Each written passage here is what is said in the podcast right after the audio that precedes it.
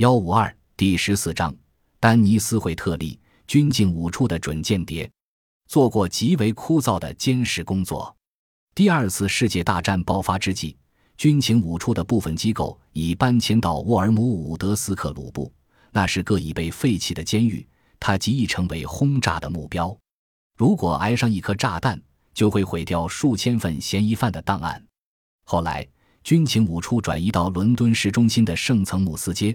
丹尼斯·惠特利的妻子琼被安排在那儿，负责给公务用车配加汽油，而他与前妻所生的女儿戴安娜在那儿当档案管理员。